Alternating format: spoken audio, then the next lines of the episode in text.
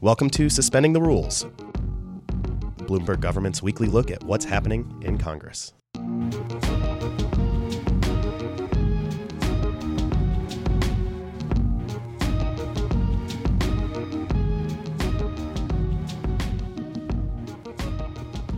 Congress is back in town following a week off for Independence Day, and they're facing a three week sprint to their annual August recess while staring down a gauntlet of annual spending bills, the debt limit, and the specter of sequestration. Welcome to Suspending the Rules from Bloomberg Government. I'm Adam Taylor.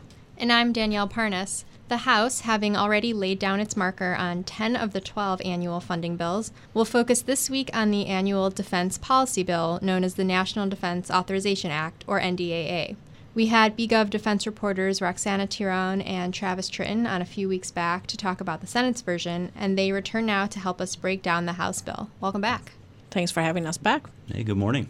So, uh, we started that last show asking what the big stories, the big items in the Senate bill were. Same question for the House. What, what are the big top line items in this one?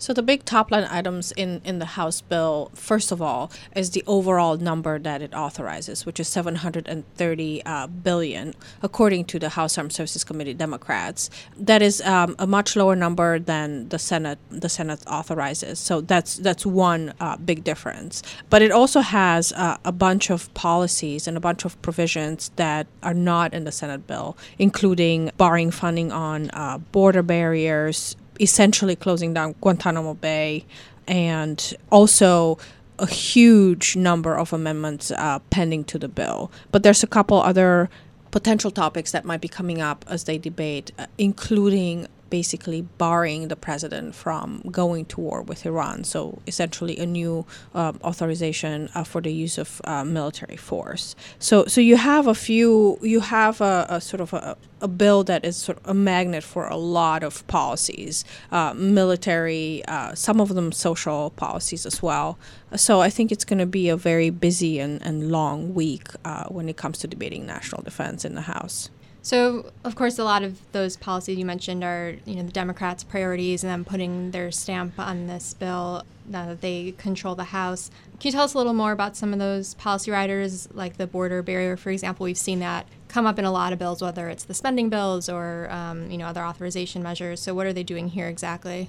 Right. Uh, the Democrats are taking a hard stance uh, against the administration efforts to try to build uh, the border barriers. Uh, you know, earlier this year, Trump uh, they had the sh- government shutdown, and after that, Trump decided that he was going to uh, tap the military to fund these barriers on the border, and they've got some of that money in the pipeline. But what Democrats are doing in this authorization bill is they're saying that the administration can't use any authorized money past or present, uh, to build those barriers, which you know would create a huge problem uh, for Trump trying to uh, fulfill this you know core campaign promise that he had. And that's a big shift from the Senate version, which would essentially bless the transfer of money by replenishing the accounts that the money would be drawn from, right? Absolutely, yeah. They were going to refill the, those accounts, and I, I, think the administration is looking at roughly eight billion dollars. Um, they've got about 2.5 that's in the pipeline now. Um, that's uh, actually being held up uh, over in, in the courts at this point. But this uh, bill, uh, if it does get through, which I kind of doubt at this point, but if it did get through, it, it would uh, bring all of that kind of to a screeching halt. And also, you have the other bigger issue, I think, that particularly with Republicans both in the Senate and the House, is uh, Guantanamo Bay um, essentially closing, um, including provisions that essentially would lead to the closure of the, the naval prison um, in Cuba. Um, and I think Republicans have argued that it needs to stay open. Uh, Democrats uh, basically are arguing that it's a, it's, a, it's a bad symbol for the United States to keep, uh, to keep that uh, prison open um, and that, you know, uh, United States prisons can, can handle um, you know the detainees uh, there. Uh, you also have a couple other issues that you didn't see in the Senate that I think the Republicans are finding uh, troubling. A reduction in, in nuclear weapon spending and a ban on putting um, low yield, uh, basically nuclear warheads on submarines. And I think that was sort of the line that the Republicans drew during the markup of the bill, where they said, you know, this reduction in nuclear weapons, this ban on including uh, low yield warheads on submarines is, is a line that they can't cross. So I think you're going to see a lot of that in the um, on the floor uh, debating and and basically trying to change the bill in the favor of increasing nuclear weapons spending, increasing the top line. But it probably looks unlikely for the Republicans to win on that. So, you know, considering this this opposition that we're seeing from the Republicans and what it's gonna what the debate's gonna look like on the floor this week, what do we think the overall prospects of this this version of the bill are? Well, I think I think it, it has a, a, good it has a chance to pass, obviously, but I think it's going to be tighter than in previous years for a couple of reasons. One, the Republicans seem basically hell bent on voting against this bill. Um, it's it's pretty much a strategy that they've picked uh, from the beginning, uh, using the top line, uh, the 730 billion, which is a reason, uh, using the nuclear weapons funding, and I think they're sort of you know their strategy is to, to keep on opposing this bill. And then and that's unusual um, in general, right? Because Republicans are usually pushing this forward pretty aggressively, right? That's correct. And they like to be seen as very strong on national security, but I think their argument is they have the Senate with a top line of $750 billion. They have the president who's a Republican who requested 750 billion. And so they are probably going, they're thinking they're going into conference, into negotiations with the Senate with the upper hand.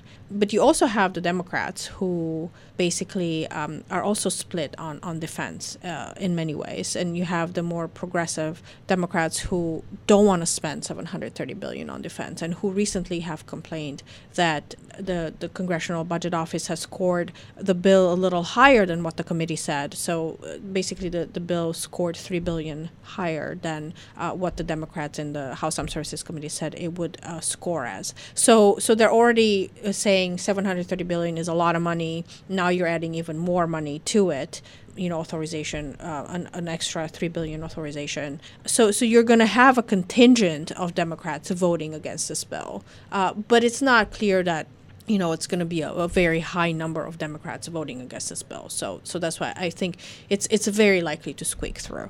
You mentioned that there are going to be a lot of amendments. As of Monday morning, there have been more than 650 amendments submitted to the Rules Committee for, for consideration. What should we expect to see when the bill actually hits the floor? I think it's likely that we'll see another AUMF debate. Um, uh, Ro Khanna and uh, Matt Gaetz, uh, opposite parties, opposite ends of the political spectrum, have come together on an amendment that they would like to see a vote on that would require Congress to weigh in if, if the administration wants to go to war with Iran. And uh, obviously, we saw a similar uh, debate in the Senate would you know legislation that failed on that side. Um, so it'd be interesting to see how that might play out in the House side, and it, it's possible that it, it, might uh, be approved on the House side coming through. Um, and obviously, that's a very uh, touchy political debate. That would be very heated, I think yes, it's definitely going to hold up negotiations with the Senate, especially if it makes it on the House bill. But I think you're going to see definitely um, the AUMF debate is a debate that um, you know Democrats and some Republicans have been itching to have. So they think that the defense authorization bill is a perfect uh, perfect ground for for this debate and and you're going to see hundreds of amendments probably making it to the floor just because it's the tradition um, for the defense authorization bill. And you're going to see late night debates um, and you're going to see at some point uh, some agreement between democrats and republicans to to put these uh, amendments en bloc and, and just uh, move through their approval. But this year is very different from previous years so it could just it could just drag on for the rest of the week I want to go back to the AUMF question. We, we saw it come up in the Senate. There were some weird procedural uh, aspects to it, but the, the Senate did vote on a, a, proposed amendment. They voted it down to require congressional input before the president uh, takes any military action against Iran. Can we talk about what happened in the Senate, just to switch gears for a second? Um, yeah, well, uh, what you saw is uh, the Democrats uh, widely backing um, this initiative. There's a lot of concern uh, among the Democrats that we could get into a new war in the Middle East uh, with Iran, um, and there have been a, there's been a lot of tension And so I think a lot of those concerns are legitimate at this point. Um, but what you saw is they needed to peel off um, a, a, number of Republicans. They didn't get that. I think they got four in the end. And uh, what you saw, kind of like the Ro Khanna and the Matt Gaetz relationship in the House, is that you see some uh, Republicans that are on the farther right who are worried about the war powers. They have been for years bringing this up, and they ended up coming across and supporting it, but it wasn't enough to bring it across the finish line. And I think you saw the probably the longest vote in, in the Senate's uh, recent history. It was open from uh, 5 a.m. till about um, sometime in the afternoon, I think about 4 p.m. or so. And you also saw uh, the Minority Leader Chuck Schumer presiding over over the Senate at some point. Uh, so it, it, it, did make history in, in for many reasons, uh, including the procedural and the, the politics of it and the po- policy debate of it. Right. It was an, a vote on an amendment after the after, final vote of the bill. Correct. yes, that was was going to be attached to the bill had it been successful. Uh, so, so I think I think it's sort of a precursor to what you might see in conference with uh, with the Armed Services Committee uh, or the conference between the Armed Services Committees on this bill and the Senate and the House. And I think I think it is likely to slow some of the things down. So, when um, looking ahead to potential conference committee, um, you know, what do you think the Democrats' plans are going into this? You mentioned that Republicans, at least in the House, feel they have the upper hand because of the $750 billion um, in the Senate version. Uh, where do you think we'd even end up on a top line number? Likely in between. I think the top line number uh, also depends on what the Senate and the House leaders and, and President Trump are, are going to come up with. Uh, they've been they've been trying to negotiate on on a budget deal. We still have the Budget Control Act basically for fiscal 2020 and 2021, which means that if they don't reach a deal, defense is going to be cut drastically next fiscal year and the fiscal year after. So so it is it basically there is pressure to find. Um, some agreement on government spending. And obviously, the disagreement is be- between uh, the, the, Republicans and the Democrats over domestic spending. The Democrats want to proportionally increase domestic spending to basically match up with, with defense, uh, proportionally speaking. That's where you see disagreements. Obviously, you see disagreements on, on immigration issues, on, on border funding. So, so none of those issues have been have been basically resolved um, in, in budget in budget negotiations. In fact, they have stalled. So ultimately, the defense authorization bill might not matter in terms of the overall funding just because they need to figure out a way to um, to solve the spending issue. So so you're going to see um, the Budget Control Act really matter when they come to the defense spending bills. The Defense Authorization Bill actually, for our listeners, does not count against the Budget Control Act. It's an authorization bill. So technically, they could authorize as much money as they want. They could go to $800 billion if they wanted to, and it wouldn't matter. But it does set the tone, and it's very important in terms of in terms of authorizing uh, policies and, and, basically pay raises for the troops. So, so it does have an importance and it does have to pass. It's considered a must pass bill. But in terms of the top line number, they may have to go and, and revise during uh, conference negotiations if the leaders are finding um, some agreement over what spending should be for fiscal 2020 and fiscal 21. I, I suspect that uh, once the, the, bills make it to conference, that the uh, House Democrats are going to end up giving up some ground on some of these uh, more hot button issues like uh, border barriers and Guantanamo and the AUMF if it actually does uh, make it to, to conference. And uh, you remember some of the difference in the top line numbers House Democrats have said part of that is because of the border barriers, because they're blocking any funding for that and the requested funding for the military. So that will account for some of that. So we might see the number, top line number, um, rising if there is so, some money to replenish some of those funds in there. And remember, it's a give and take in negotiations with the Senate, and you have some very seasoned politicians doing the bidding, and so you always, you know, you you know, they agree to give something up in exchange for something else. We don't know yet what the Democrats really, really want to keep, but I'm getting the sense that based on the um, based on the debate over nuclear weapons that that's a line that they don't don't want to cross at all. Uh, but um, I think it's yet to be seen uh, where they're willing to bend. You mentioned this is a must pass piece of legislation, and like many must pass bills, the Senate version had uh, some ride alongs with it. We saw the intelligence authorization jump on board, uh, which hasn't actually passed since t- fiscal 2017, unlike the, the defense authorization, which has been passed for, I think, more than 50 years consecutively. 58. Um, there's some other reauthorizations in there. The Maritime Administration was reauthorized or would be reauthorized by the Senate bill, and some new sanctions targeting uh, fentanyl traffickers in there as well.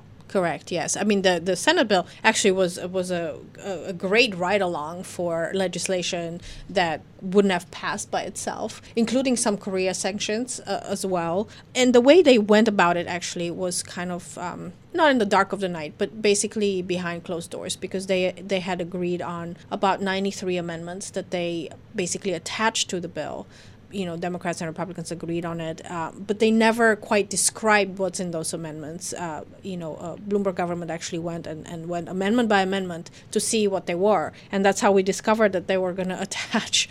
Uh, complete bills to the defense authorization bill. So, so we'll see. It's possible that you know in negotiations with, with the House that the in, intelligence authorization bill will stay because you know it's it's probably not as controversial as, as we might think.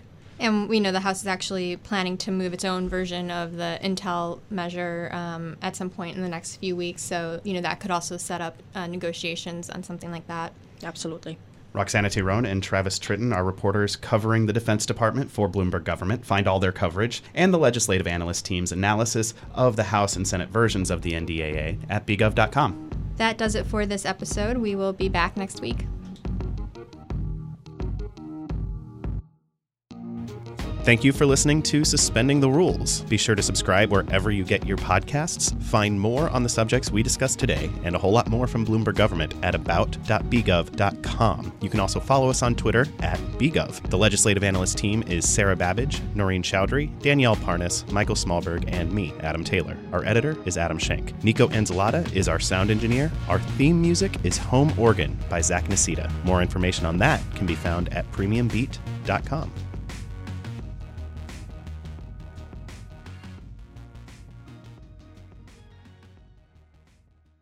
Cases and Controversies is all about the Supreme Court. oh, come on. Words. You know, come on. Well, I agree Be with serious. You. We sit down with leading practitioners and scholars to break down these cases. I mean, I'm glad you brought that up so I didn't have to. But, uh... oh, I interesting, know that. Right? That is See? interesting. I guess my imagination is running wild. I'm just kidding. Tune in every week for our deep dive and sneak peek episodes wherever you get your podcasts. As always, check out the latest at news.bloomberglaw.com.